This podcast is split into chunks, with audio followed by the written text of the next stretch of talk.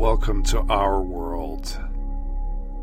Here in this realm, this is our unshakable state of being.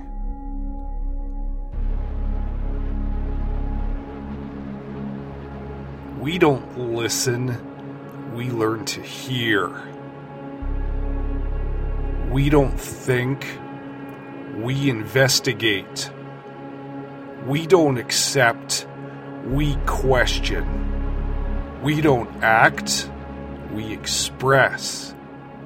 We don't feel, we experience. We transcend the polar opposites.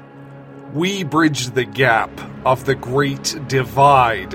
We bring second sight to the artificially blind. We bring reason to the insanity. We bring clarity to the confusion. We cannot be stopped. We cannot be silenced. We cannot be censored. We cannot be eliminated. We are the light that rises to meet the darkness. We are the legion of the true believers. The community that continues to gather where the unknown connects to the empowered. Welcome to the show.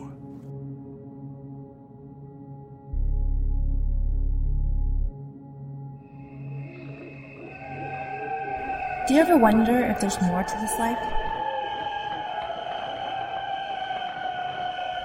More than what exists in this three dimensional reality? More than what your five senses can perceive? There is.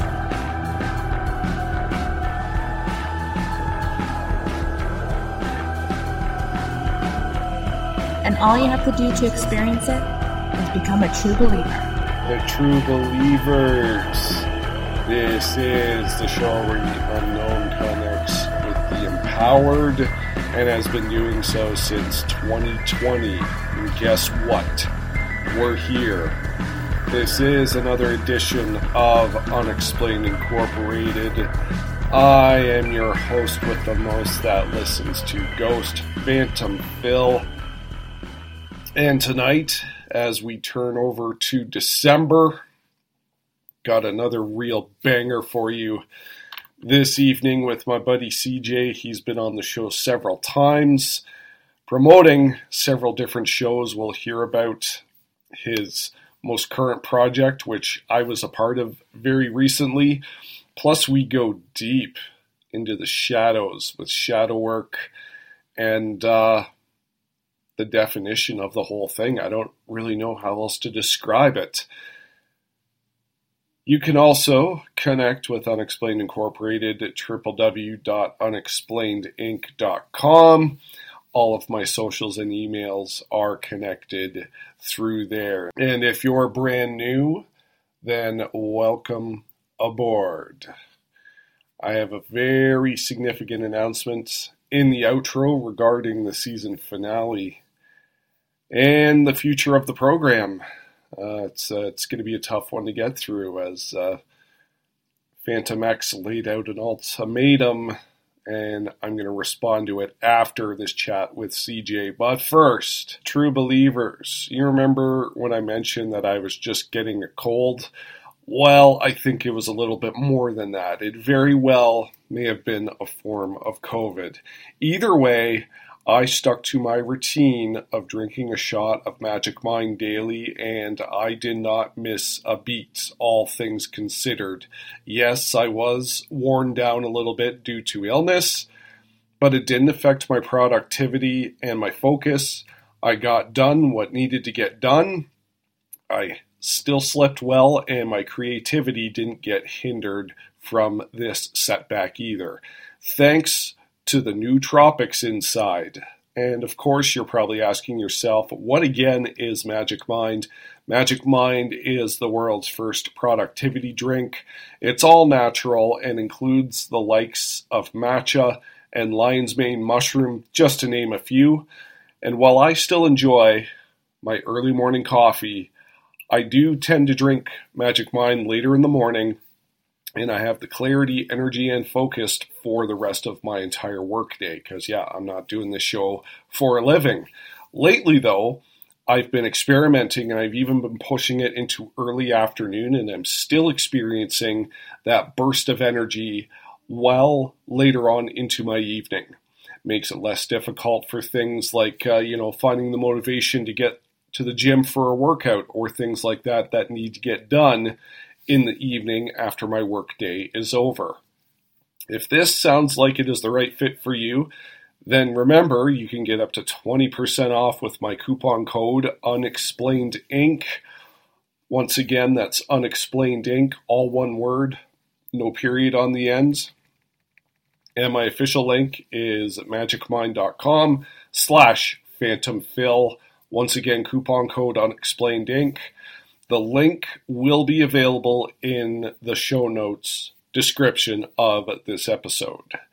Magic Mind. Stay sharp to manage your busy lifestyle. Try it today and you will not be disappointed, especially with the Magic Money Back Guarantee. In fact, that refund will only take up to three to four hours. That's quite a guarantee if you ask me. So give it a try through my link and my promo code today. And of course, if you missed it earlier, it will be available in the show notes. And now, let's welcome an old friend of the show, CJ, back to discuss Shadows and his new projects, which we'll start off with first. Well, true believers, we're just about at the end of the line the season finale, which takes place next week, it's already uh, good to go, but this is officially the last interview I'm recording for the season. And it's a guy who uh, a lot of you who've been around from the beginning will be very familiar with, although he's been off on his own journey doing his own things and he hasn't stopped by here in a while. So it's been a minute or two. Let's, true believers, welcome back CJ and instead of me introducing his various projects, I'm going to let him introduce them yourselves. One of them I was just involved in very recently. CJ, so good to see you, my man. And uh, hope we could do this again a little more often in uh, modern times, you know? Oh, man. You know, definitely for sure. And I appreciate the invite coming back on the show. It's definitely been too long. And, uh, you know, the thing you mentioned before is Philosofa Talk. That's what you were on with me. And uh, that's like my new passion project. It's like a solo where I can just talk about philosophy and like the way I view things and interview people and get their viewpoints. It just provided a platform where there's no any one doctrine for anything and it just inspires people to think about things critically logically and come to their own conclusions about you know everything from what it means to be a good human being and you know the metaphysics of the universe and just what it is to exist and why we're here you know? And i like hearing everybody's ideas. And then uh you know there's always mystery stone. That's still around. Uh we don't record as often anymore. There's a lot of stuff going on. Mike works multiple jobs. Uh but we get things out when we can. We have a, an episode on uh, carl jung we're about to be doing uh in the near future. So that's exciting. And then um but yeah, I mean that's uh, I, am back on Infinite Rabbit Hole. Uh, you guys are hearing me there occasionally, and uh, I actually have an audio drama in the works. That's months in the future, though. Nice, nice. But, yeah. And, uh, it, your newest project, I always read the name and I always get it wrong in my own mind, so I want to clarify it with you right now. Philosophia, is that close? Or no? It's it's Philosofa, like a couch. Philosofa, yeah, right. Because yeah, we're just yeah. kind of like sitting on the sofa, just having a conversation you know, mm-hmm. where there's not really uh, the the name comes from wanting to talk about philosophy, but in less of a hyper technical sense and more of a personal sense, where I want the conversation to be like comfortable. You know what yeah. I mean? Yeah, and uh, it was such fun to be on there. And of course, like my name's in the title, so why not have me on there? And uh, we went across a whole wide array of topics, even into some that we didn't know we were going into, but we're like, hey, we're here. Let's, you know, have a quick chat about open relationships because we're here. You know what I mean? That's how casual the show is, if anyone has not checked it out yet. Yeah, honestly, I, that's the that's the fun thing about, you know, talking philosophy and and just letting the conversation go where it will because you really don't ever know where a philosophical conversation is going to go when you know the individual isn't held back by uh, doctrines or anything like you just really asking somebody what do you think about this and they just get real comfortable and the conversation flows and it just it's like oh we're going to talk about this this episode like this is our focus and then we we touch that focus, but it goes so many other places. It's super interesting just to hear how everybody thinks. Could you briefly tell us about some of the other people you've had on the show so far and ones you would like to have in the future? Because it is a wide array of perspectives, from what I know. Um, yeah, sure. Uh, right now on the first episode, I had this fantastic guy named David S. Deer on. Uh, he runs the Ninth World Journal podcast, which is an audio drama and he's also uh, he does the audiobooks. Amazing, brilliant mind. He's always amazing to talk to. You always get these really deep insights, very intelligent conversation. Of course, I've had you. You're my second episode. Mm-hmm. Uh, we've got Dave from the Hush Hush Conspiracy Hour coming on talking shout, about. Shout out to Dave, good friend of ours. Yeah, yeah, yeah. He's he's coming on. He's he's talking about um, music philosophy and uh, we touch on some things like the the idea that like maybe you can utilize music to help you solve relationship problems like you know if you're fighting with your partner you're having a disagreement maybe putting on a song that you both enjoy because you know the vi- everything is vibration in this world. Yeah. So having that one song on that vibration might level out your individual vibrations and let you kind of calm down and, and get on each other's level. You know and we go we kind of talk about that and you know, pontificate about some things here and there. And uh, then uh, after that, uh, I have a guy named Josh coming on discussing remote viewing mm, and how that can possibly be used to explore the subconscious and the things behind the shadow. Um, which that turned into a really interesting conversation. I'm actually uh, going to make an attempt at doing some remote remote viewing myself to see how that works out for me. And uh, after that, uh, uh, Jeremy from If Rabbit Hole is going to come on. Jake is going to come on. Uh, Jeff from Shadow Band is going to make an appearance. I'm hoping to get some local psychologists, psychiatrists, and religious leaders to come on. I'd really like to do some religious philosophy because there's a big difference between uh, personal philosophy, individual philosophy, religious philosophy, political philosophy. Uh, I'm really hoping to get all these different perspectives, especially uh, the religious part. Really, kind of uh, speaks to me more because in philosophy, a lot of times, like things like Christianity aren't considered philosophy, even though ninety percent of that book is the way you should live, how you can be happy, the things that you can achieve in the afterlife if you live a certain way, and like at the basis, it's all philosophy, and uh, you know, philosophy and religion all have sort of like very similar things. They all come from the same basis, same foundation. They just go in different directions and they speak to people on different levels. And uh, so that's something I'm really hoping to do in the future. And then I'm also going to be releasing a series of solo episodes where uh, I don't have a guest on. And I'm talking about my own personal philosophies to give listeners a deeper insight into who I am you know, so that when I do have these guests on and we're talking these things, they can understand better where my questions come from. hmm And I think that's a good way to go. It's funny, like over the years, I get some occasional flack for sharing too much about myself and my own opinions. But the way I look at it is, is that I'm making this more relatable to whoever's tuning in and they can incorporate that into their own story and their own journey.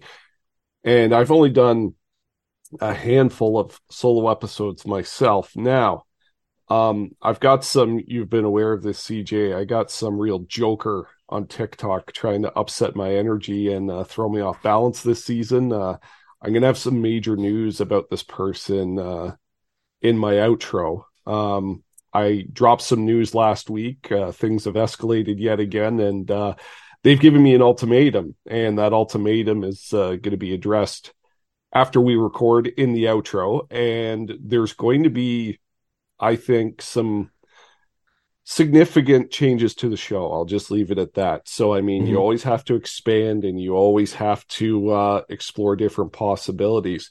So, my next question to you, CJ, is you were solely identified with Mystery Stone for so long and esoteric, occult, magical practices. Um, is this kind of your release from that, or is this some of the things you explore when you step away from that? Because I was having a conversation with a friend a little while ago saying that you can't go hard in the spiritual stuff all the time. You got to come up for air. Even the same with the com- conspiracy stuff. You got to come up for air and just live and just enjoy yourself. So is that what part of this new show is about? And if not, what are some of the things you do to come up for air to and to enjoy yourself? Because outside of the shows, you've got family responsibility, you're working like myself, you got a lot going on. So what do you do to come up for air? And does that incorporate into this new direction you're going into? Um, I mean, sort of. It sort of is like coming up for air from it. Uh, when you're exploring the esoteric and the spiritual, uh, I, I found throughout my course, and I've heard other like much more experienced and uh, in-depth people than I uh, talk on the subject, and they always say that like you start out, and a lot of people will start in like low magic, and they start dabbling in that, and then eventually it turns into high magic, and high magic turns into in-depth spirituality, and in-depth spirituality turns into religion, and it's a steady evolution process. So it sort of is um like a, a sort of release where Mystery Stone is heavily researched, it's factual, it's it's sort of documentary style and it's less like we do add our personal thoughts and stuff in, but that stuff that we talk about comes from books, comes from uh, learned peoples, comes from spiritual leaders. It's it's not our own personal stuff. And Philosofa Talk gives me this platform where I can really just get more personal, talk about how I think and feel. I take all these things that I learn about and I dwell on it and contemplate it, and then I come back with my own ideas. Like I said, it's not about doctrine, it's just about giving something people to think about and, and start conversations with. I mean, other than that, uh, uh, I'm I'm back in school right now, mm. so I'm trying to uh, advance my my professional career uh, and and head in a completely opposite direction. I'm trying to get out of the labor uh, force. You know, it's starting to take a toll on my body. I've been injured a couple of times at work, and I just kind of want to do a little higher education and and move forward with that. So I'm doing that, and then I got my little guy, and you know, when I'm not playing with him, I'm hanging out with my girl, and you know, just a lot of stuff going on, a lot yeah. of creative stuff, and yeah. And do you still dabble in the gaming every so often too? Is that an outlet for you? Uh, once in a while, I get on a game here and there. Uh, it's not often. Maybe once a week or twice a week, I'll get on for an hour or two. But I got I got so much stuff going on. I have a stack of books I need to read. You know how that is. Yeah, oh, I do. You know, I have a small uh, stack myself. you know, once in a while, someone will turn me loose into a Barnes and Noble, and I'll walk out of there with four three inch thick new books and you know, uh, it's I got so much going on that I don't really have time for the gaming as much anymore. Even though I do still enjoy it, it's just not a, a, a focal part of my life.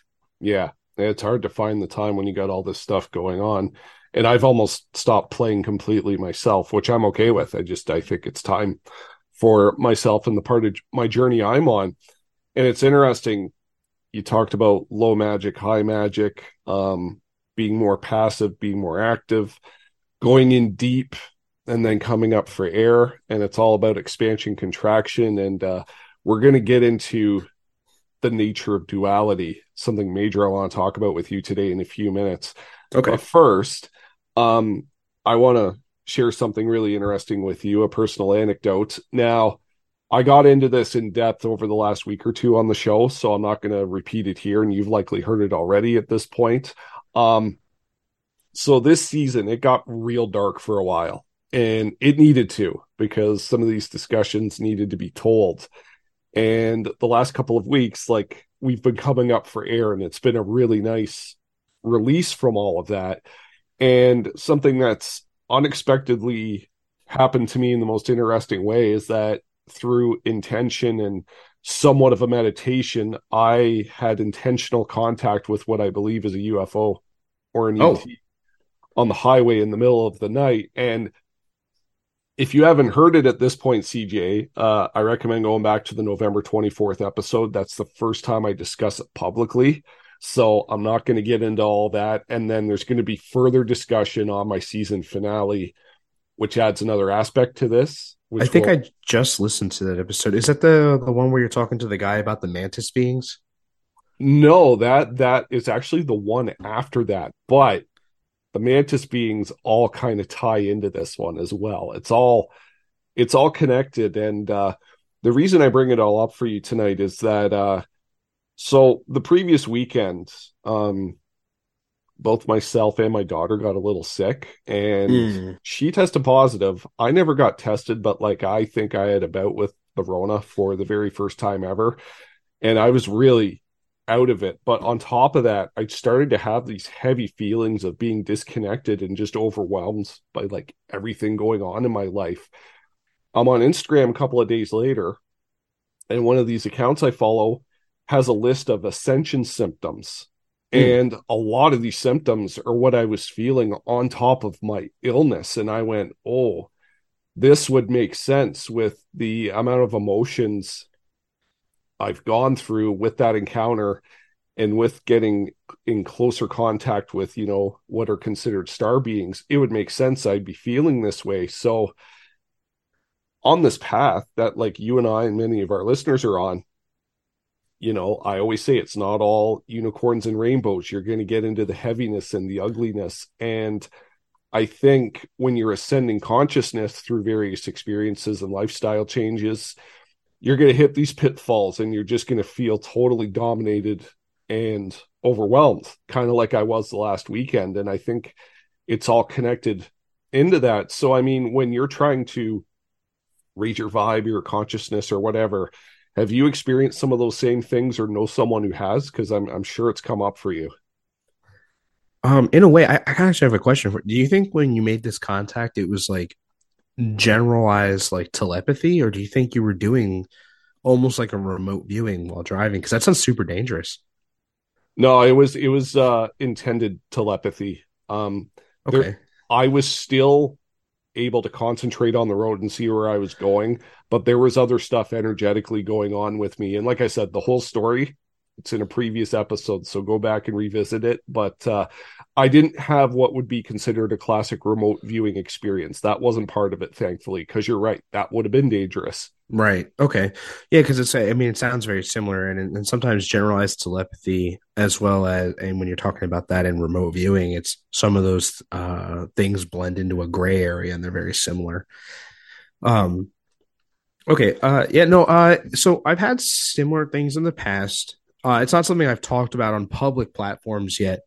Uh. But I did have direct contact um with a deity mm. uh, who provided me some guidance and helped me make some very hard choices in my life. So, you know, it's not like wordy conversations you have with deities. It's it's like a series of feelings, impressions, and a voice that's not a voice. It's just words that hint, that end up in your head, and there's a tone, but there's not a tone. It's really really hard to explain. It's something you have to experience, but you know, it, it made it's like, if do you want this? This is what you want from me, and it's like, yeah, please. And they're like, well, okay, but it's not going to be easy at first, and then bam, it hits you hard, mm. and then you just have to learn how to listen because they yeah. don't, like I said, they don't speak to you. They're talking to you directly, but they don't speak to you in conventional ways. And you have to learn and be receptive and learn how to listen. And then just followed their instructions. And I got exactly what I asked for you know, and not to polarize the true believers, but uh, it, it's not like I'm a Christian or a Jew or a Muslim, but it was the God of Abraham that I was dealing with, or at least what I would call the source or the all that is. Okay. Yeah. You know, uh, in a sense, like a a monotheistic deity, and that's what I dealt with. And I mean, that's like sort of. I didn't have contacts with aliens or spirits or demons or ghosts or anything like that in general, but dealing with that deity um, really helped my life get into a direction where I needed it to be. Um, I'm not an insomniac anymore. I can sleep again. Mm. I've been it's been like two years. I've been able to sleep without any sort of chemical assistance, and you know it's just general positivity, just going forward in life.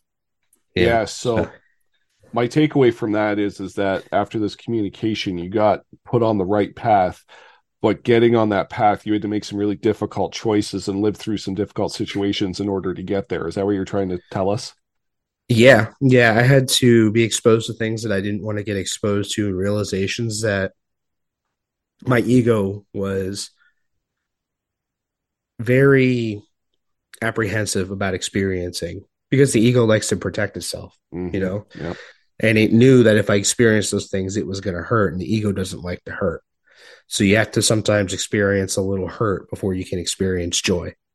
You know? Yeah, one hundred percent. Um, I won't get into all my personal stuff here, but I'm on the verge of having some major joy enter my life, and trust me when I say I had to suffer hard and long to get all the pieces to line up for this to even become an opportunity. So, I mean, I know mm-hmm. exactly mm-hmm. what you're saying with that.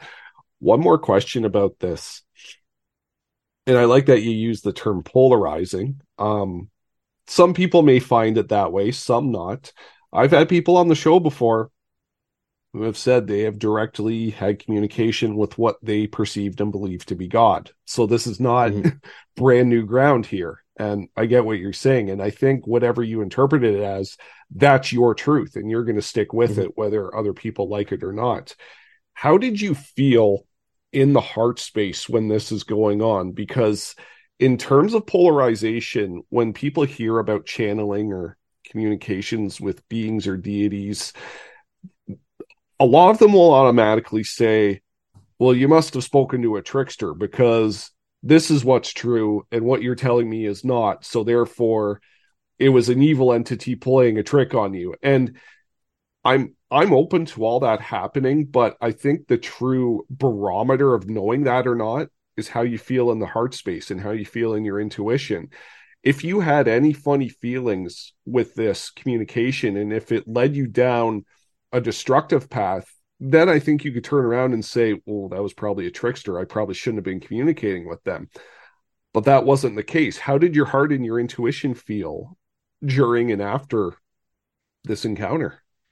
Um, so I use I, I say the God of Abraham, um, because being raised, that's the description of God that I was taught, and I feel like describing it as the God of Abraham communicates better to people like they have like a better understanding of what i mean. It's not necessarily like it's not the father of jesus or the guide of muhammad and there's archangels and all that. Like i don't i don't know about all that. You know i don't know any of them personally. I've never met them. But it, it's more like it, it, it's the source. It's the all that is. And or the supreme godhead whatever you want to call it.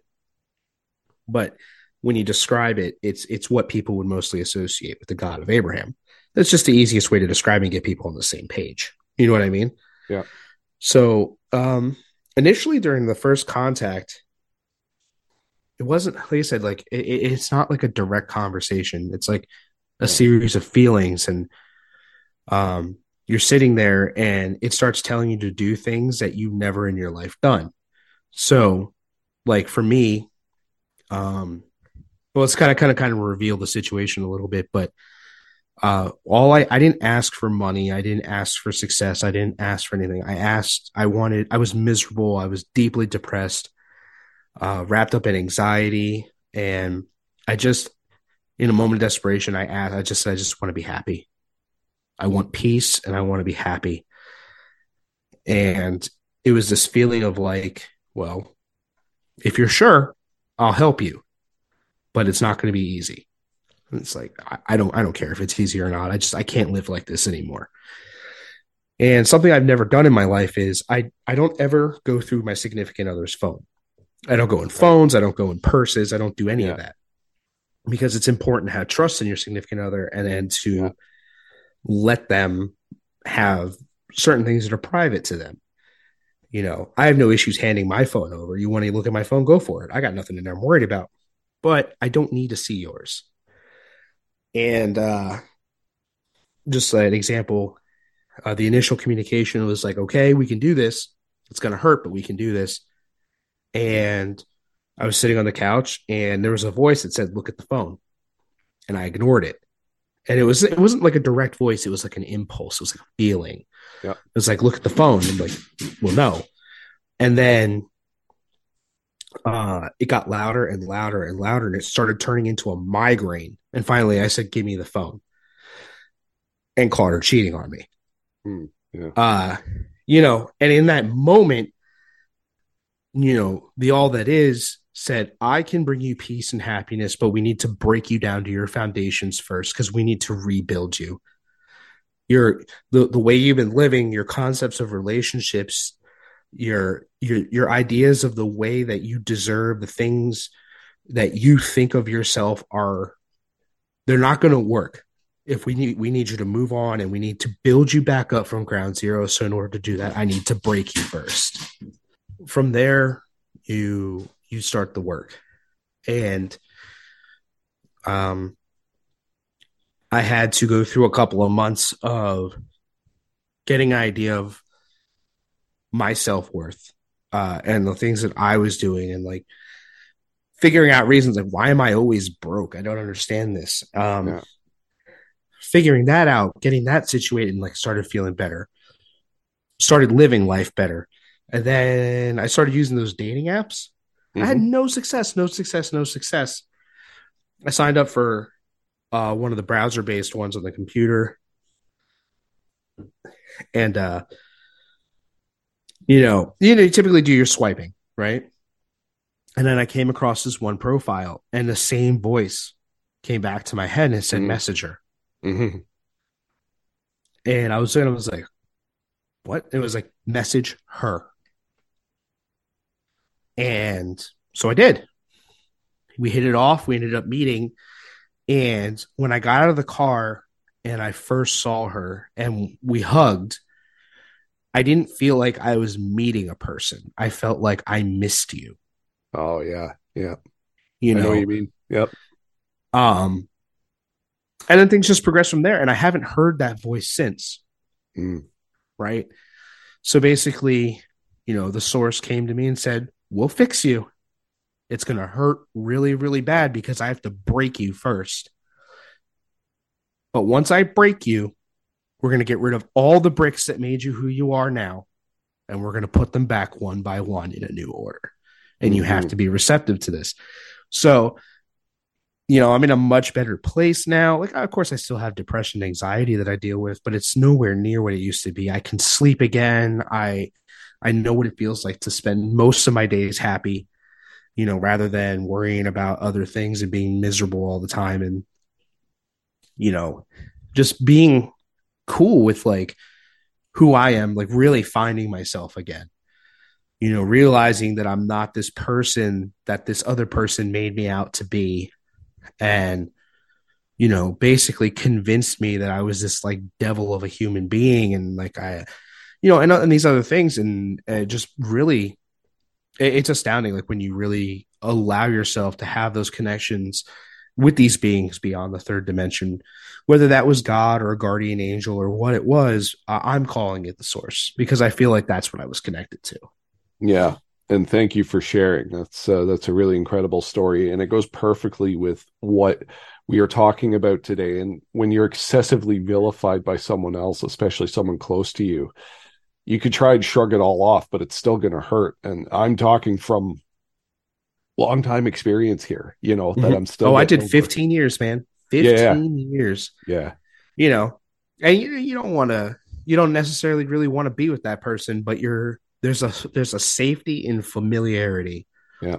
you know what misery to expect you know how they're going to treat you like you know what the day to day is going to be hmm And, And when that ends, it's like, well, well, now I don't know what's going on. yeah, I have Yeah. no idea what tomorrow is going to bring.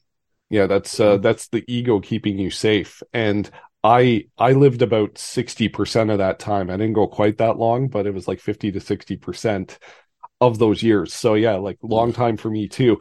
Um, so I'm going to share this with you real quick, and then they'll, we'll really dive deep into it. Is that Gotcha. uh, this reminded me of two things in my own journey. Number one, I got my first ever Reiki session done just over 10 years ago, and it was a few months before that connection ended.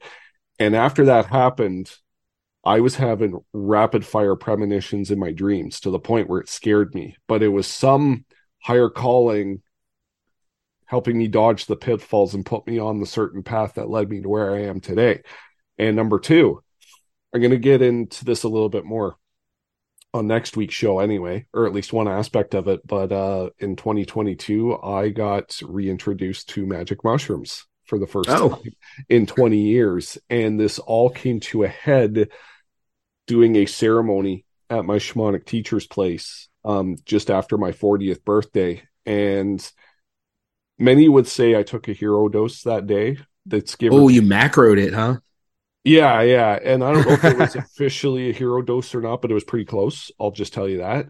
And the basis of my journey, and I've talked about this on my show and other shows, I went to the depths of the shadow and went 180 degrees to the light. And just real briefly, without getting too personal and long winded, is what happened was is I was shown things early on, pardon me, and I felt like every aspect of my shadow and the negative aspect of you know my being all possessed me all at the same time and Hmm. encompassed me and i literally wanted to go crawl and bury myself in the earth like i didn't want to die Mhm. but i just wanted to, You wanted to hide. No, I understand. I wanted to hide because I was I was in a place with a group of people, right? And think about every shame, guilt, and fear you've had amplified by like a hundred at the same time. And that's what I was feeling. But then once I got out of it and that lesson was shared and learned,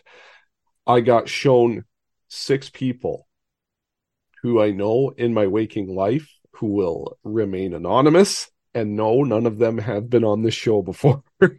Wasn't any of those people. They, we, I had my interactions with them and how they raised me back up and how they could lead me back to the light with six different versions of love that they hmm. give me. And then I had some other couple of big revelations and epiphanies that are kind of playing out right now. And it just showed that experience with the plant medicine showed me to get to one extreme, you had to stay, you had to be in the dark one first, which is kind of where you went on your journey. And this brings me up to this whole theme of duality and the shadow. Mhm. Now, you're a man, you're well read, you're well researched, and you know a considerable amount about this just because of your life journey. Can you elaborate on what the shadow is, where it comes from, and why it's so important to integrate it? And I know that's a super loaded question, but uh, the Yeah. floor is the floor is yours because we kind of got the foundation built already, and we're just gonna start putting up the uh the the studs, if you will. yeah, absolutely. Uh, before I answer that, though, I do have two follow up questions to your story. Yep. Uh, when you did the Reiki session, I now I've never experimented with Reiki myself, and I've always looked at it with skepticism. Uh huh. Did you have like after the session? Did you have like a whole new feeling about you, um, or did you like notice like any physical changes?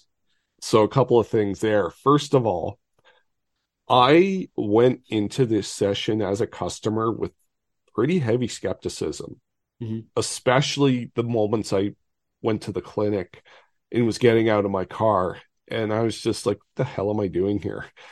Afterwards, from an energetic standpoint, it felt like I had an exorcism. I felt Hmm. so much lighter. I was in a great mood.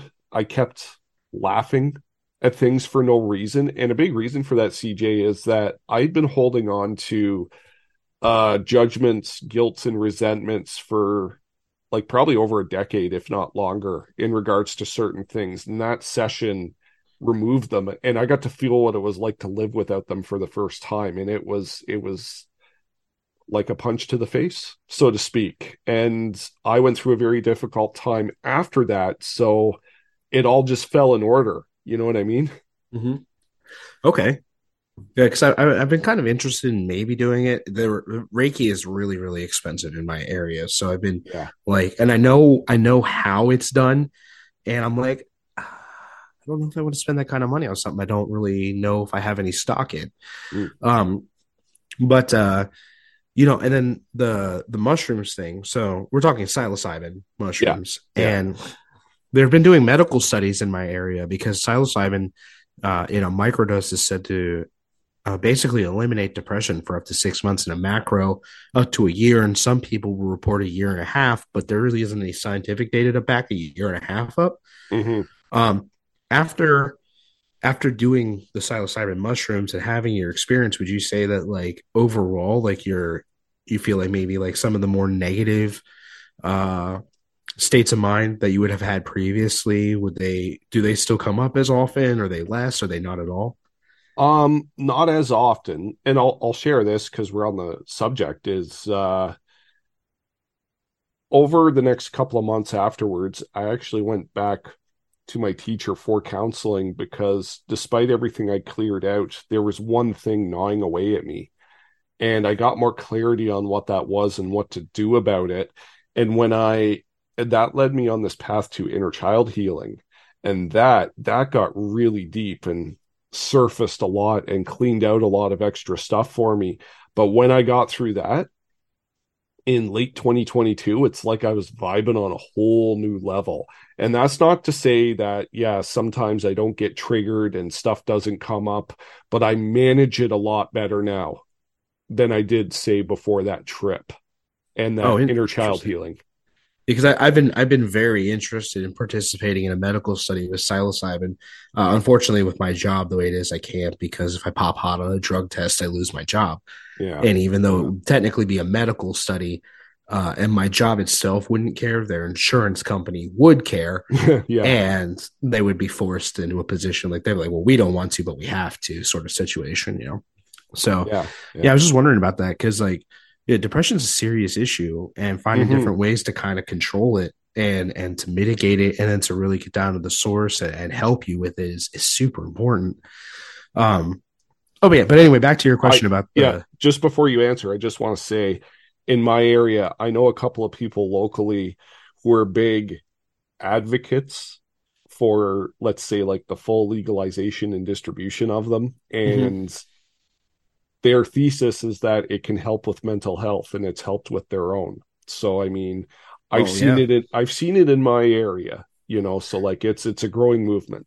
There, there's a lot of science behind that like it, that it that it's a phenomenal medication and it's natural and you don't have to worry about yeah but that's the conspiracy minded of me. Like it's not legal because the big pharma companies can't really yeah. capitalize on it because it's so easy to produce on your own. You need a trash can and cow poop. Like, well, allegedly, allegedly, the the tech giant Peter Thiel or Thiel, whatever his name is, he's gotten his hands in on it, and he might start distributing uh these through a pharmaceutical company but we'll wait and see on that that was a few months ago yeah. i heard that and that that could turn into a negative as well so we'll just have to wait and see oh yeah i mean but if it, if it gets legalized, people will just start producing on their own. It's easy. You just yeah. need to get spores, but you know, or go to Washington State. They're all over the place. Yeah. But uh, uh, but yeah. Anyway, like back to the the whole shadow. I mean, we have two two concepts of the shadow that kind of blend into each other, and I think the best way to really describe the shadow is from the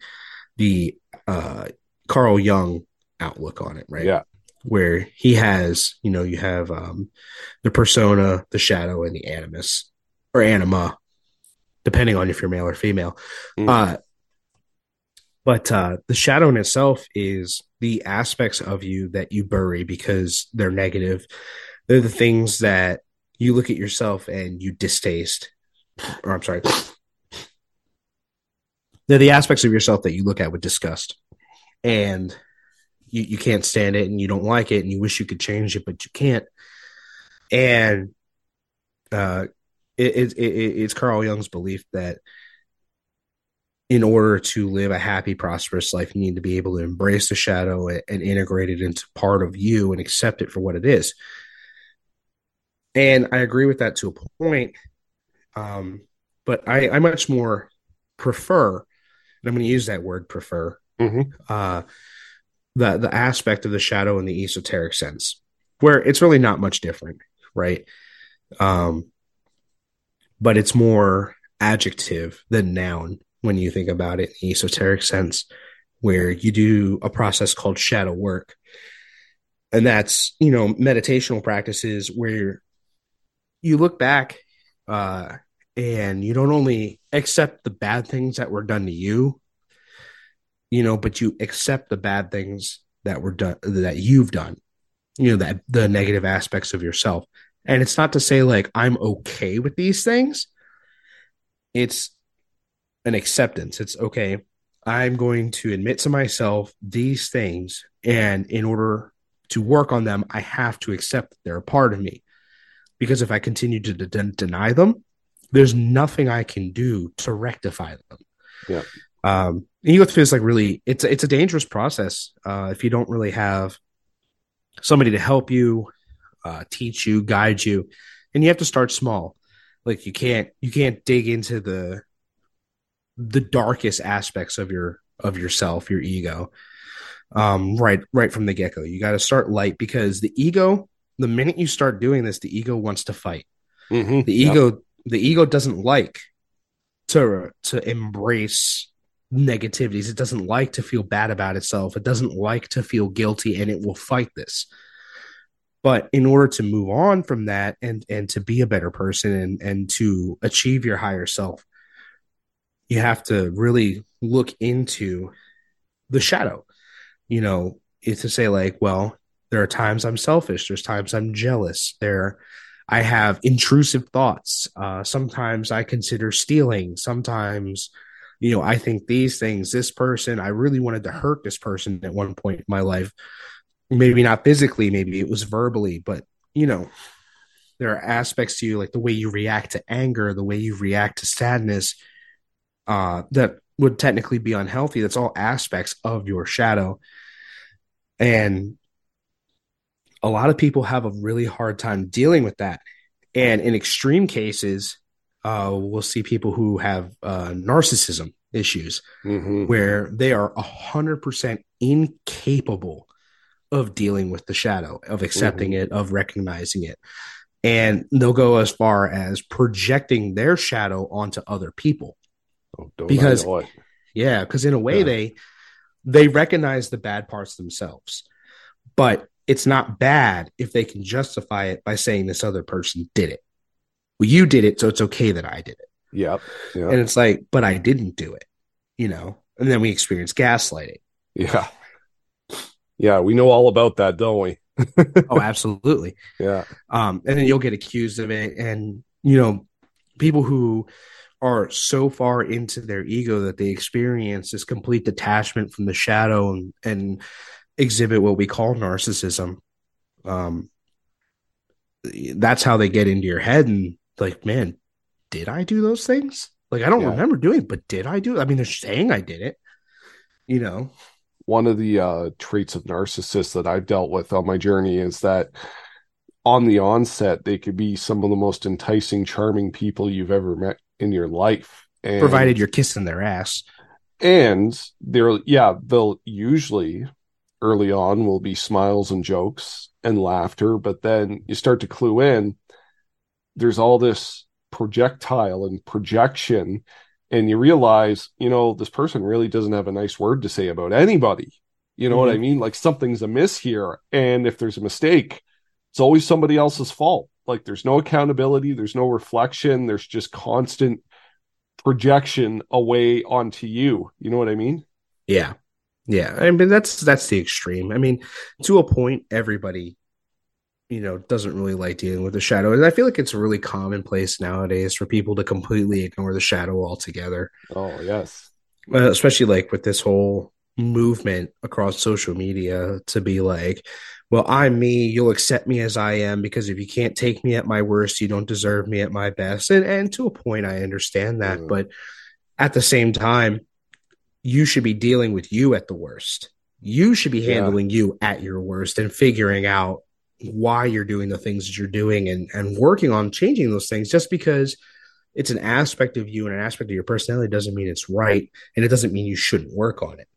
Yeah, there's a there's a slippery slope here. And I'd like to get into this with you because you've lived through some of this. Um and I don't want to generalize too much either, but it just seems like and I think social media could be a projector of this, but there's almost this mindset that your mental health obstacles and challenges should almost be worn as badges of honor. You know what I mean? Or it's like you, you kind of maybe not brag about them, but you joke Mhm. about them and you say, Oh, well, I'm this way and I'm hard to deal with, but I have X, Y, and Z.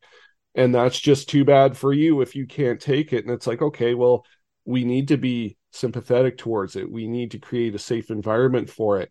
But number one, it doesn't give you license to be a neurotic asshole. And number two, um, I think the more you outwardly project it in that tone, I think the worse the conditions are going to get because all of that still comes from within. You can see as many therapists, doctors, and have as many medications as you want, but if you don't make a a conscious contract with yourself to do the inner work, like it's never going to get fixed. And I've trust me when I say I've witnessed a lot of this, you know, and I'm not trying to be hard on anybody's feelings or anything, but I think there's a dangerous slope as to where you almost uh turn your mental health obstacles into a trendy badge. And i don't think that's a good thing you know? Well, I think uh I think mass social media has a hand in, in creating this sort of consensus reality where I don't have to fix me. You just have to accept me for however I say you have to accept me. And you know, going back to what you said, it's it's not really right because and, it's almost it's almost like it was done on purpose because when people begin to work on themselves, they begin to look at the shadow, they begin to uh, embrace the shadow for what it is and you know incorporate that into who they are so that they're able to become better people it breaks away from that consensus reality and you become much more difficult to control. And basically telling people well you are this individual singularity. Who you are is who you are. There's nothing you can do about it. And if Yeah. people don't like that too bad and it's like well no you could. You know if you're if you're walking around responding to you know your significant other is like uh you know i kind of just want to go have some alone time for a little while. And you do some stuff some solo. I'm going to go hang out on a trail or something. Just you know just be with me. The the consensus reality is that's a negative. What's wrong with me? Why can't i come? What what do you got? Oh who are you seeing on the side? Yeah. You know, rather than just sitting back and going, okay, well, you know, I've been cheated on in the past. I have this part of this damage in me, and my immediate response is, you know, my ego tells me somebody else is there. You're not actually going solo. You just don't want me there because you want to see this other person. But you accept that part of your shadow. You go, well, that is part of me. That is my ego's response. My ego's trying to protect itself so it doesn't feel the same hurt again okay, go and and all it is is that person just wants a little solo time. Everybody needs a little solo time. Yeah. You know, whether whether they got something going on in their head or or maybe they just want to have a sort of moving meditation where they're just Mhm. walking and enjoying being alone and you know just centering themselves. You know, uh, most of the time these things aren't nefarious, but we also have uh, a part of our culture where cheating is accepted. You know, it's Yeah, part of the yeah. you know, it's part of the shadow as well. You know, this whole uh and I'm not like we kind of touched on the polyamorous aspect of things. It's not cheating if everybody's on board, yeah yeah yeah you know, but you know, if not everybody is okay with it, it's cheating. And you know, you can only experience that so many times before it becomes part of your shadow. hmm yeah And I'm I'm just going with that as an example because I have Sure. pers- personal relationships with that aspect of the ego and that aspect of the shadow that I've had to deal with myself. Yeah.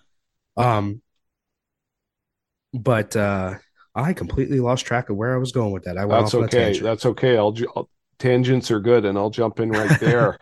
um, there are many, many examples we could use with what you've just said, and I think uh, true believers will get the general idea. I want to use one term with you and get your thoughts, and I think we're on the same page with it. Mhm. Spiritual bypassing, and I think when I was on Philosofa, we kind of talked about this a little bit. But when you hear that term, what's the first thing that comes into your mind? Um, basically, like just ignoring things like that don't work with your conceptualized vision of what spirituality and, and the higher self should be when you really probably shouldn't be ignoring those things. It's dangerous. Like ignoring the shadow aspects of yourself, right? Or Oh, abs- absolutely. taming them. Yeah. Absolutely. I honestly, part of becoming, obtaining the higher self and being a better person, you have to do that shadow work. And it sucks. It, like it hurts. The ego hates it. The ego will fight you the entire way until you get used to the process.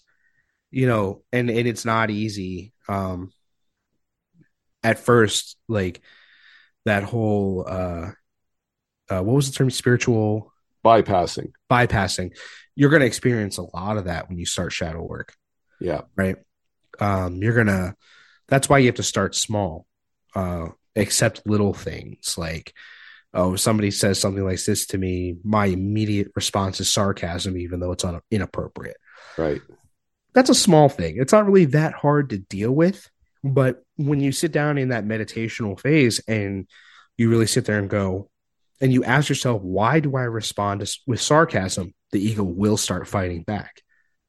And that one of the first things that does come to mind is because that's who I am. Well, that's not a good enough reason. Yeah. You want to hear know, and yeah, go ahead. sure, sorry. what's up? I'll say uh, well, I was just gonna say a really uh interesting public example of that was to me uh James Hetfield from Metallica. So like I read this book that was re- released through their fan club and it's a series of interviews in their newsletter over the years. And James did one in the early 2000s after he got sober and was out of rehab. Um unfortunately he had to re-enter again in 2020, but that stretch of time when he was sober and turned his life around, he was rereading a lot of uh, old uh, interviews where he answered questions, and every single one of them was a smart ass, sarcastic remark. And in the book, he comments on it saying, he's like, geez, I was a real smart ass, wasn't I? I never answered any questions seriously. so, I mean, that's just another example of how that it, that affects a lot of people, you know? Yeah, I mean, and honestly, like something like smart, uh, being a smart ass and sarcasm and cynicism and stuff like that is ego protecting itself against things it doesn't like. Yeah. you know, and that's where we come to that that sort of concept. Like doing the shadow work is also part of, you know, learning how to separate from the ego. I know a lot of people are like very into the concept of ego death, and we, Mhm. I think you and I touched on that. Yeah, probably. Yeah. Um, but like if you killed your ego, if you experience genuine ego death, you're going to experience sociopathy because Mm. the ego is what harbors your emotions, right? Right. Right. right. So the whole point of doing the shadow work and and really embracing the shadow aspect of yourself is training the ego on how to operate without constantly going into defense mode and messing with your nervous system and you know that's why I say like you got to start small. Well, I respond with sarcasm. Why?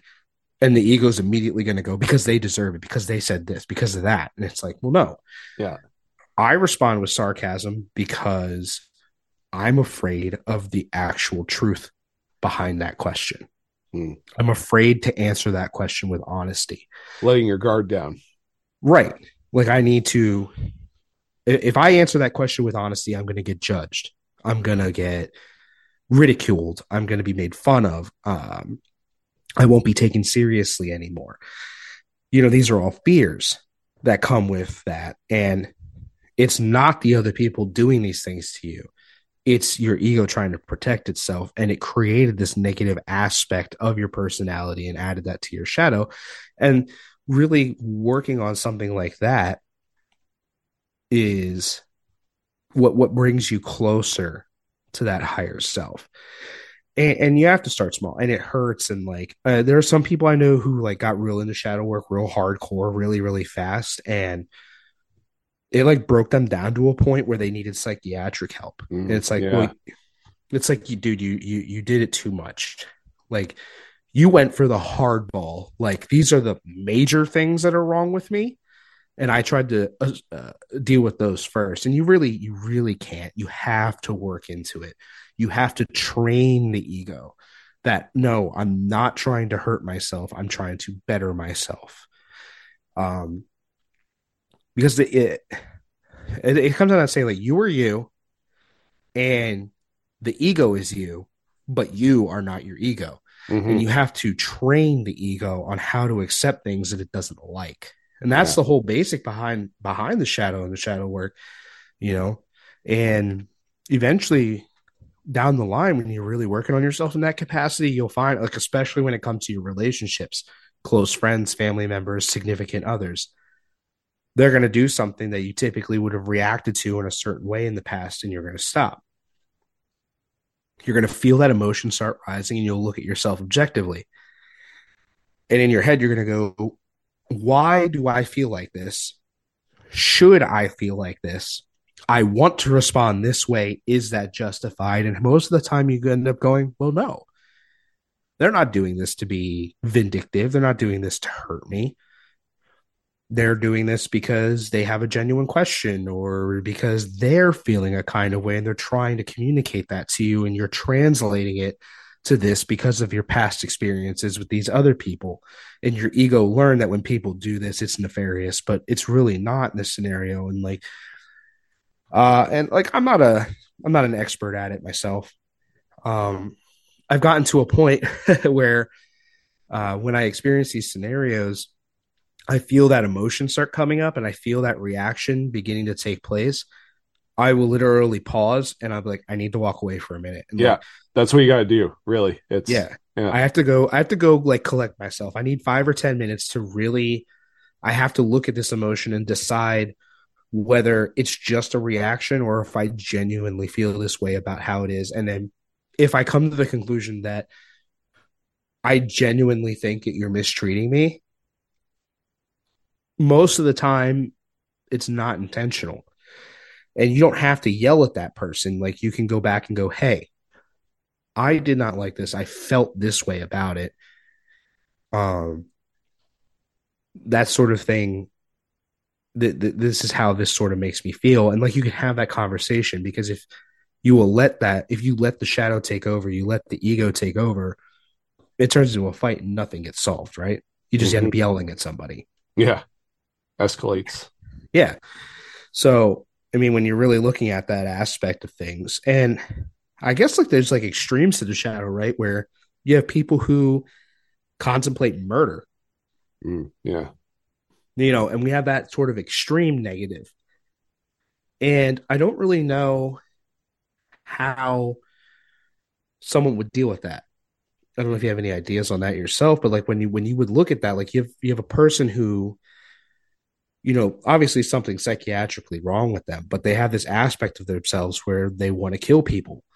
And if they were to go in and start doing shadow work and they got to the point where now they're ready to address the fact that they think about killing, you know, and they realize, well, this is a really bad aspect to myself. And I know, I know in a psychological sense, um, those people experiencing those sort of emotions and thoughts aren't able to recognize that they're crazy.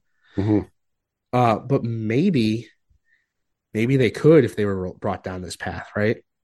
Like, Yeah. I, I, I wonder if it's possible to sort of cure that aspect of them through long drawn out spirit uh, sessions of shadow work, where they start out with the small and eventually get to the point where it's like, all right, we're going to address this about you now. Yeah.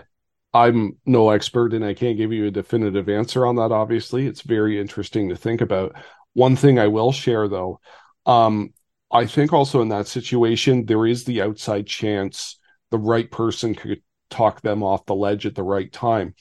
In his very first book, I think it was his first book anyway, Chris Jericho shared that um, his mother became paralyzed in a horrible a domestic dispute accident with I think it's uh, his stepfather, and or it was a boyfriend of hers at the time. And after Jericho visited her in the hospital, he decided he was going to go kill the guy. And he's written about this, said 100%. And in the hospital, a cop saw him. And he says the cop must have recognized the look in his eyes. And he just stopped him, put his hand on his chest, and said, Don't do it, son. It's not worth it. And that was it. That urge never came back. And I'm sure that happens a lot more than we ever want to believe, you know. But uh, I I don't think in that scenario that it's really like a psychiatric thing, right? That's like maybe in that scenario that's the ego's need to protect somebody it cares about. Yeah. Right. And I mean, if we sort of look at that, and even in a more extreme scenario, you know, you're a dad, I'm a dad. If somebody did something to my kid, they're going to end up in my basement. Like, mm-hmm you know, and that's the ego saying like, I'm gonna hurt that person. Yeah. Like you, you touch my kid and the gloves are off. I will let I will unleash a level of psycho on you you didn't. And I feel like most parents are down that way. Yeah, yeah. You know, uh, there's stories out there of, of parents killing beloved family members for catching them harming their children. Yeah. You know, and I don't think I don't think that that's a genuine psychosis. And I don't think that that's like a negative aspect of the shadow. I think that's more of a an animal instinct, right? Where it's like, well, you touch my baby and now you're dead, you know, mm-hmm. or I'm going to do worse. Um, I think like I think like when I was talking about like genuine like psychosis, like they don't have a reason. There's no, mm, gotcha. there's no, there's no outside stimulus, right? right. It's right. just an impulse. Yeah. You know, yeah. and that would be like part of the shadow, right? I don't know if I would consider like if you were defending another human being or or you were protecting somebody, I don't know if I would include that as part of like a negative aspect of you. Mm. Maybe yeah, yeah. Maybe you were misinterpreting your own emotions and impulses. Uh and, and at that time um you were so clouded by emotion I don't really know if I would include that as like a negative aspect, but like if we're looking at like a genuine psychosis, that would be like an impulse for no reason. This is something you want to do. That definitely would yeah. be part of a shadow and a very extreme part of the shadow.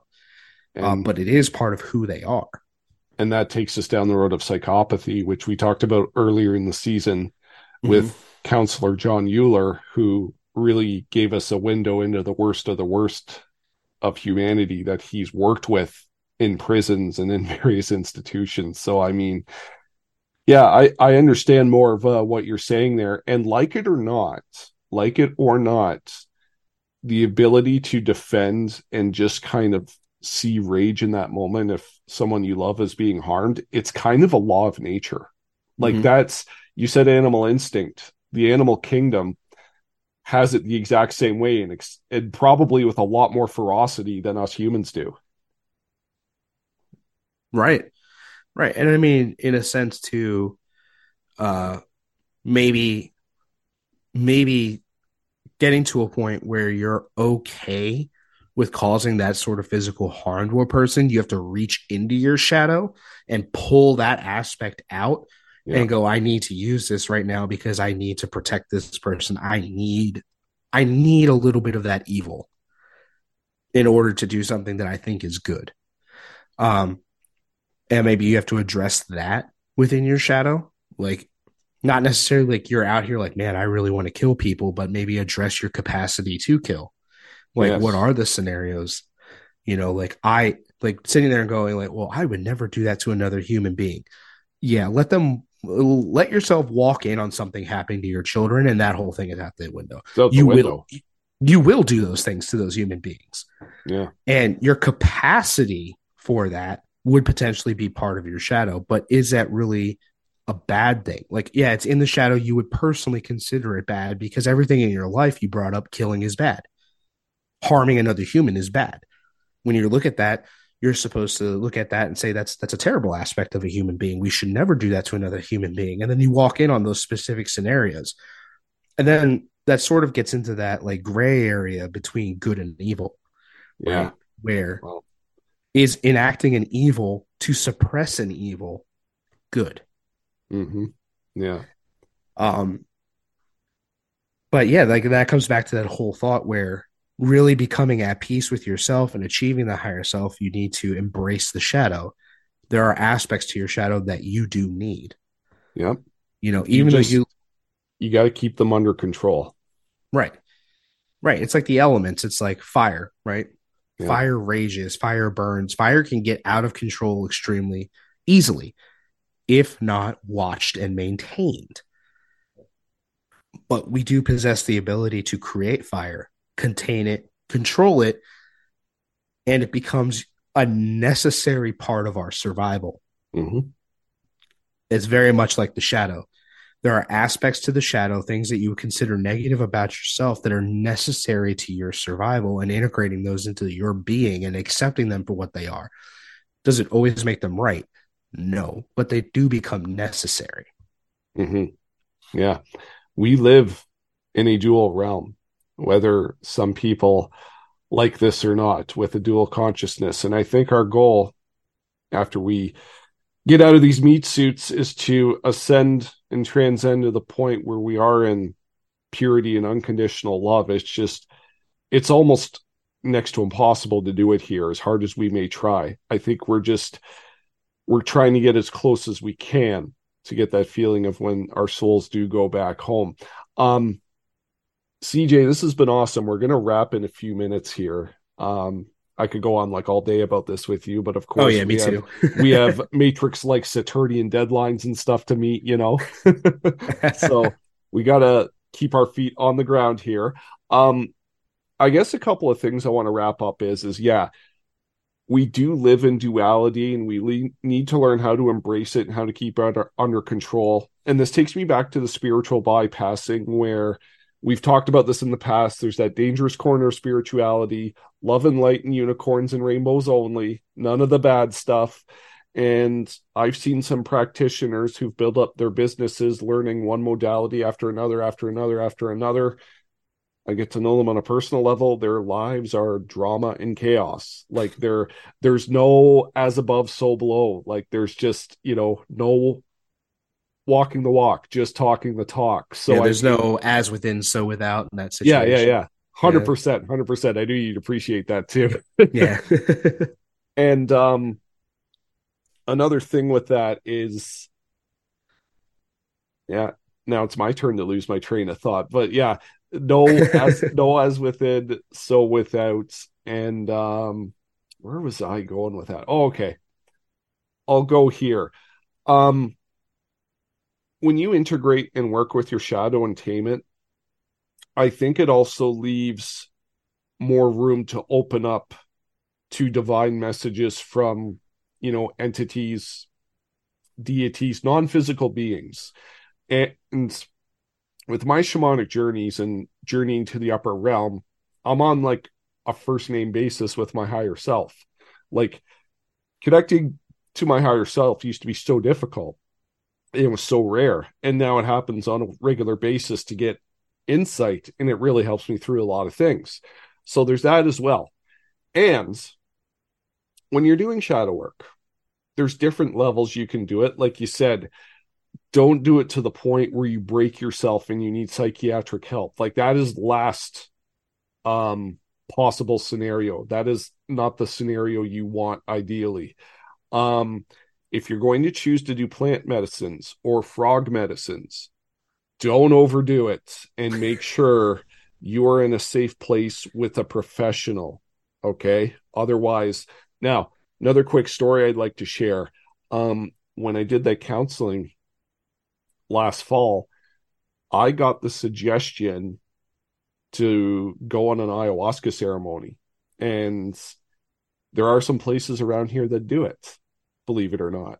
But um, my energetic body in that moment said, no, you are not doing this, right? And then I thought, I found some people who also do like uh, Kambo and Bufo, the frog and toad medicines. That felt a lot better with me. Now, where I'm at on my journey, the jury's out as to whether or not I'm even going to do those or not, because they can be very intense, but also very healing. And I'm only doing mushrooms like once or twice a year. Like, and I'm going all out on them. Like, don't develop a dependency on these medicines because, yeah, too much will break you and it'll destroy the whole intention. Because I, people who've gone to like ayahuasca ceremonies in South America and stuff describe that they see some really dark people down there or people who have really dark shadows and it comes out during the ceremony it can be quite frightening. So well yeah if you're uh eh, going back to sort of a jungian aspect when you're when you're looking at the subconscious if you haven't started digging into your shadow and addressing those problems when you introduce something like a hallucinogen the first thing that hallucinogen does is dive into your subconscious bring it out and show it to you. Yep and if you're not already addressing some of those things, you're kind of going to be in for a wild ride. That's what happened to me at the beginning of that ceremony I told you about earlier. Like all the parts that bring me of myself, that bring me shame and disgust, all integrated with me at the same time. And brother, I wouldn't wish that feeling upon my worst enemy. Like carrying that was like indescribable. It was something else. I'll tell that's you that, that. whole that's that whole concept of the bad trip right? People say they had a bad trip. Well, your mind showed you something, a part of itself that you weren't willing to address beforehand. You're still not willing to address it. And now you had a bad trip. Like, of course, yeah. you were horrified because you saw an aspect of your subconscious you were not prepared for. But I saw, I stuck it out and I got through it. And then I got rewarded with all the good stuff. And then Mm-hmm. yeah, I was good to go after that. So, like, there's a very important lesson in my journey and why I'm sharing it because I think that's how a lot of people's journeys uh, will go in that regard. Mm-hmm. Well, I mean, it sounds like you're using it in like a medicinal way, like it's not recreational for you, right? Like you're, no. you're doing the things that you need to do in order to use that medicine to help you cure something about yourself where other people are just like, well, this looks like fun. Like, oh, I saw the scariest stuff in the world. Well, no kidding, dude. That's uh, that's what I did in college, and then that's why I had to stop. I, I, think I think we all messed around a little bit in college with a little yeah. bit of something, something here and there. Yeah, I might yeah. have fought a dragon at some point. Oh wow, okay, interesting. and on that note, I'm actually glad you brought that up because I want to wrap uh, with this here. Um, so we talked about video games briefly. Um, mm-hmm growing up, one of my all-time favorite systems was the Nintendo 64. So, were you into that a lot, or? Uh, so I didn't have one. I, I uh-huh. would go uh-huh. to friends' houses who had them, and uh, eventually, when I got more familiarized with computers, I was able to emulate them. Cool. And uh, but yeah, Nintendo 64 is definitely one of the better consoles of our generation. So I mean, if not arguably one of the best. I mean, I think the yeah the GameCube outranks the N64, but still some of the most solid game designs and everything. That's a matter of opinion, my friend. The GameCube is all right, but I much I much prefer my N64. So here's the reason I bring all it up. That system it connected me with a lot of friends in high school, and at the mm-hmm. time, you'll love this. I was an employee part time at Blockbuster Video, so oh, I got man. hookups on all the games and stuff. So anyway, must be nice. Well, yeah, it was for a little while. Yeah, yeah, it's worth putting up with all the customer service bullshit. I'll tell you that right now. but um, one of the legendary games from that, no pun intended, is The Legend of Zelda: Ocarina of Time. Tremendous game, and that's one that'll get. That was one of the RPGs that would get you lost for days way back in the day. And um, there's a level on there. I got so frustrated because I was stuck in one spot in like the water world there's uh there's a mini boss. everybody's spot. Yeah, this isn't what you're expecting yeah. though. It's not like Mario or Ninja Turtles or whatever. This one No, no, the the water levels in Zelda were notorious for being the most difficult. Yeah. But this one you get trapped in a room and you can't leave until you fight a mini boss. And you know what the mini boss is? Link's shadow. Huh. And guess what he does? move for move with the sword, counter for counter with the shield. This thing was like friggin' impossible to beat. But once I got it after multiple, and I mean multiple attempts, I beat it and I was able to move on with the game, which had a great ending. But I was stuck on that Shadow Link for a long ass time. Don't get stuck in your shadow for a long ass time. Find a way to integrate it and beat it, and you'll move on to that final boss. I'm telling you right now. I think that's like one of the best metaphors I've ever heard for it from it, Phil. Like honestly, because like, it really is just like you have to keep trying and trying and trying and trying until eventually you figure it out. And it takes time and it takes effort. You're gonna cry and you're gonna be upset, and you know if you're doing shadow work and you don't end up crying at some point, you're not doing it right. Hundred percent. You know, so uh, yeah, no, that's a fantastic. Like you have to just work at it until you get it. Yeah, and by the way, I'm still working at it. I'm not sitting at the oh, mountaintop oh, saying, "Oh, I went through this and this, therefore I know more than you." No, that's bullshit. I'm still I'm still working through some of this stuff mm-hmm. myself, mm-hmm. and well, will be for many many years. let, let, let's be realistic about it, because if if we didn't have to work it anymore, if we had it figured out, we wouldn't be sitting here in these meat suits right now. Hundred percent. You know, we wouldn't be thinking about like, oh, am I going to repeat this? again like when when when this meat suit is old and dies am i going to have to come back and do this again um and uh yeah if we were already at that level where shadow work wasn't necessary we wouldn't be here yeah and i just want to point out uh, before we wrap cj and we uh, remind everyone where they can get in contact with you and your shows it's interesting. You're wearing white in front of this white backdrop, and I got a black monitor in front of you with a black T-shirt. So does that mean does that mean you're the high level, I'm the low level, or you know, is it just how it turned out? No, I, actually, this is gray. It's just my webcam it's is just, really crappy. it's a lot. It's a lot lighter than the aesthetic I have going on. That's all. Yeah, yeah. No, I know it's kind of a an interesting sort of. uh I don't. I don't know what to describe that as yeah, a, yeah, like coincidence, right? Synchronicity. We'll go with that. Yeah, synchronicity. Yeah, sure. Yeah, yeah, yeah. no, that, it is cool. All right. cool, brother. Thanks again for coming by. This was uh I knew it was going to be epic, but this is even more epic than I was expecting. And finally just uh let the true believers know um where they can find you, connect with you, listen to you, and uh we'll we won't take like a two year gap to do this again like we did last time. yeah, well, yeah, well, thanks for the invite. I, I really enjoyed. it. I'm glad I'm not having an anxiety attack this time. Oh yeah, um, yeah. We won't talk. we won't talk about that again. Yeah, that's been dealt with.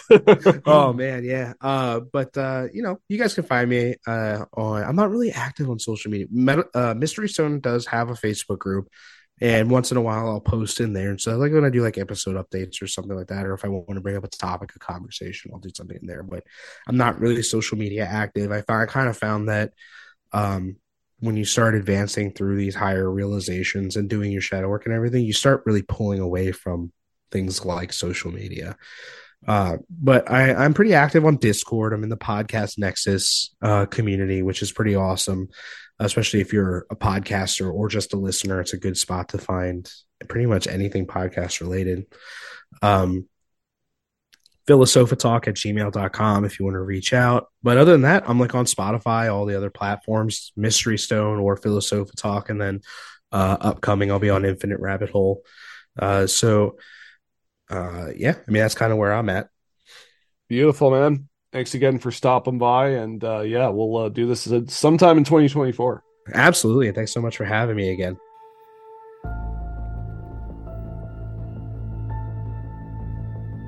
All right, true believers, there we have it. Uh, wow, that was a very deep, thought provoking chat. And listen, on Philosofa, CJ is having chats like this with all kinds of people, so go check that show out if you really enjoyed this one. And it's funny, I think the last time him and I recorded together, uh, we did back to back weeks in like mid July, so it was very hot out. Um, he helped out with the voodoo episode, which was the continuation of the Serpent in the Rainbow um, case study. And yeah, that was a pretty hot one to get through. And I think he had a small anxiety attack, but uh, he was a real trooper.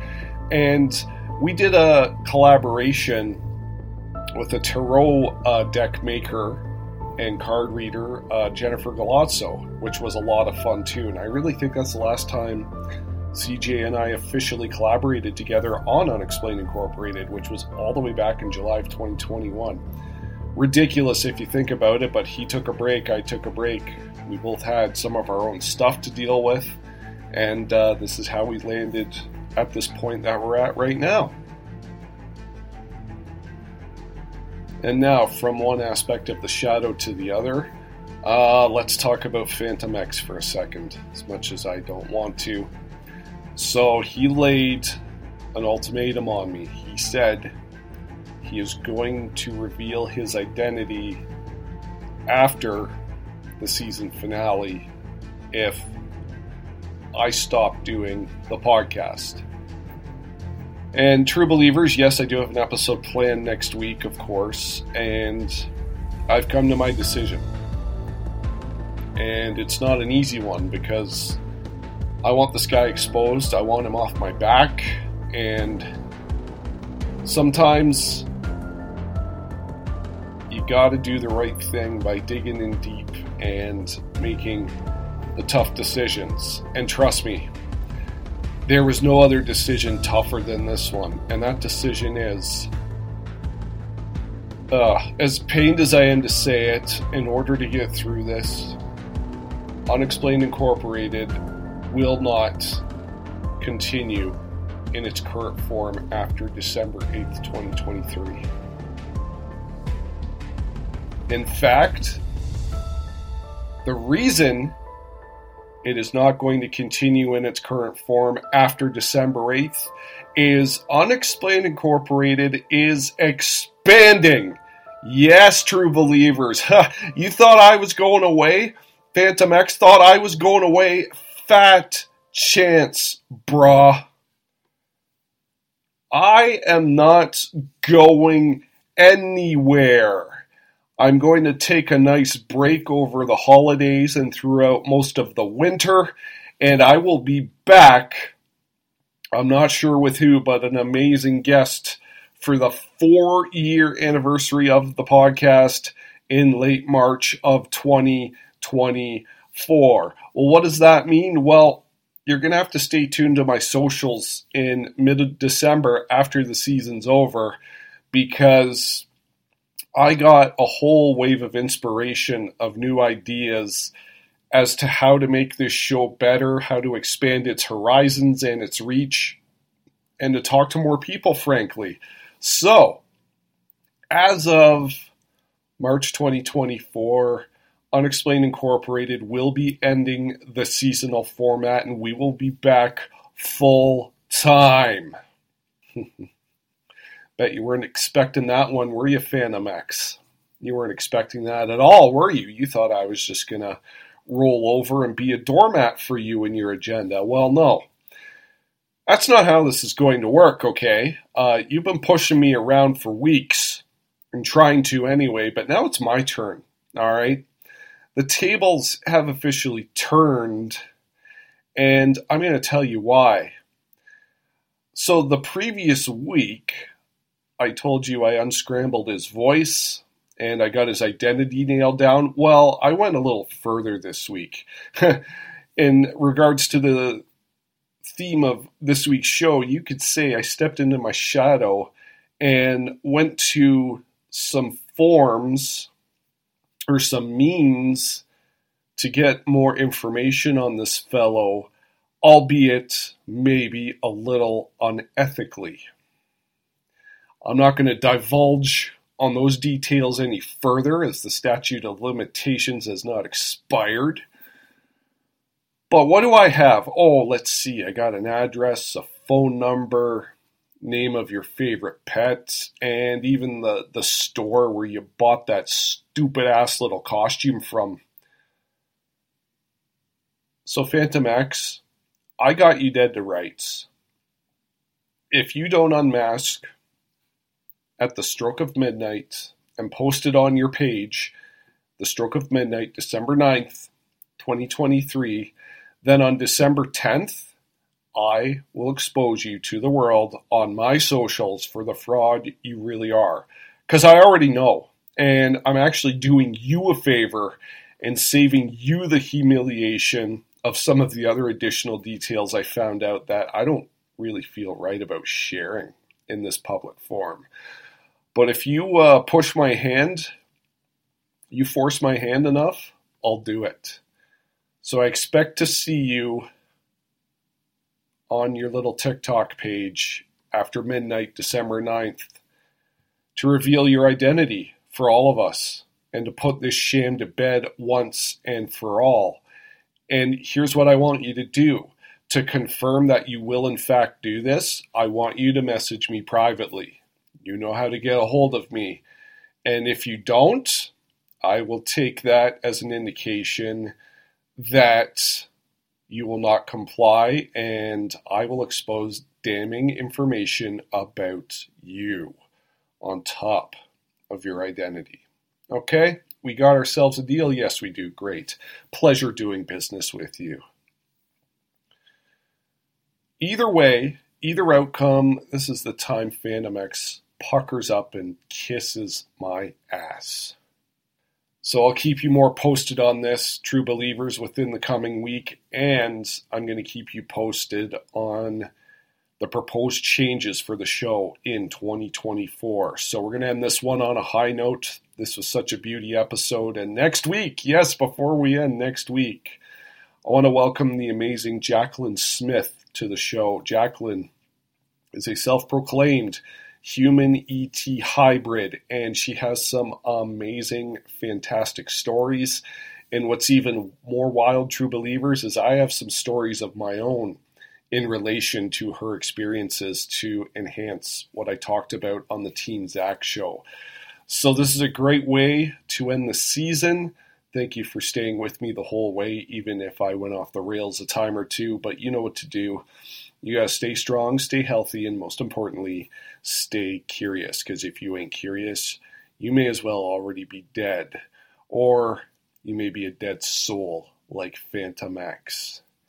Your day's coming, and I can't wait. This is Phantom Phil signing off.